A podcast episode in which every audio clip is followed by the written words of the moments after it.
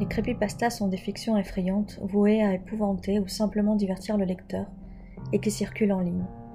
Un grand nombre de creepypastas ont pour thème des sujets totalement fantaisistes, comme des entités mystérieuses, des cartouches hantées de jeux vidéo ou encore des cassettes vidéo maudites contenant un épisode perdu d'un dessin animé. Ces histoires sont généralement proches des légendes urbaines qui circulent tant sur Internet que dans d'autres médias. Certaines sont tellement populaires qu'elles sont devenues plus tard des phénomènes Internet. La plus connue étant Slenderman, à cause d'une tentative de meurtre d'une adolescente par deux de ses amis, prétendument en offrande à celui-ci.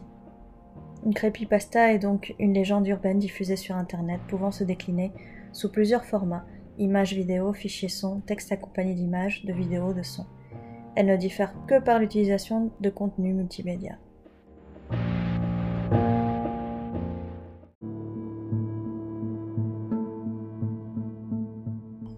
quatre décembre.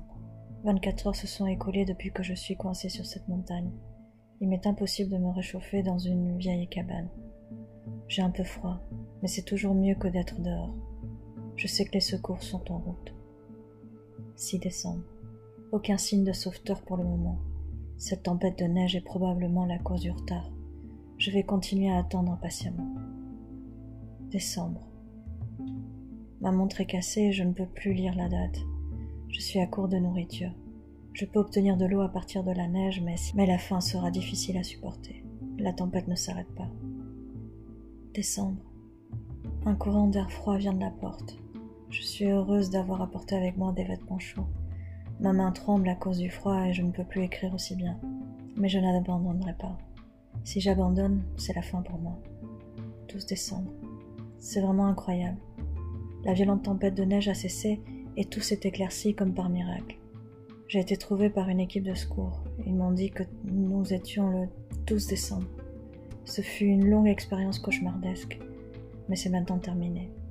Je vais laisser ce journal derrière moi pour ceux qui en auront besoin. Si quelqu'un se retrouve à nouveau coincé dans cette cabine et a la chance de lire ce journal, voici ce que je veux dire à cette personne. Ne perds pas espoir. Les secours viendront.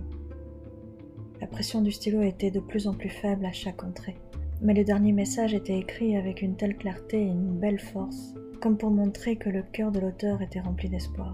Il convient toutefois de noter que la tempête de neige a duré plusieurs jours, jusqu'au quatorze décembre, et que l'équipe de secours n'a repris les recherches que le lendemain matin. L'auteur de ce journal n'a jamais été retrouvé, et il est toujours porté disparu à ce jour.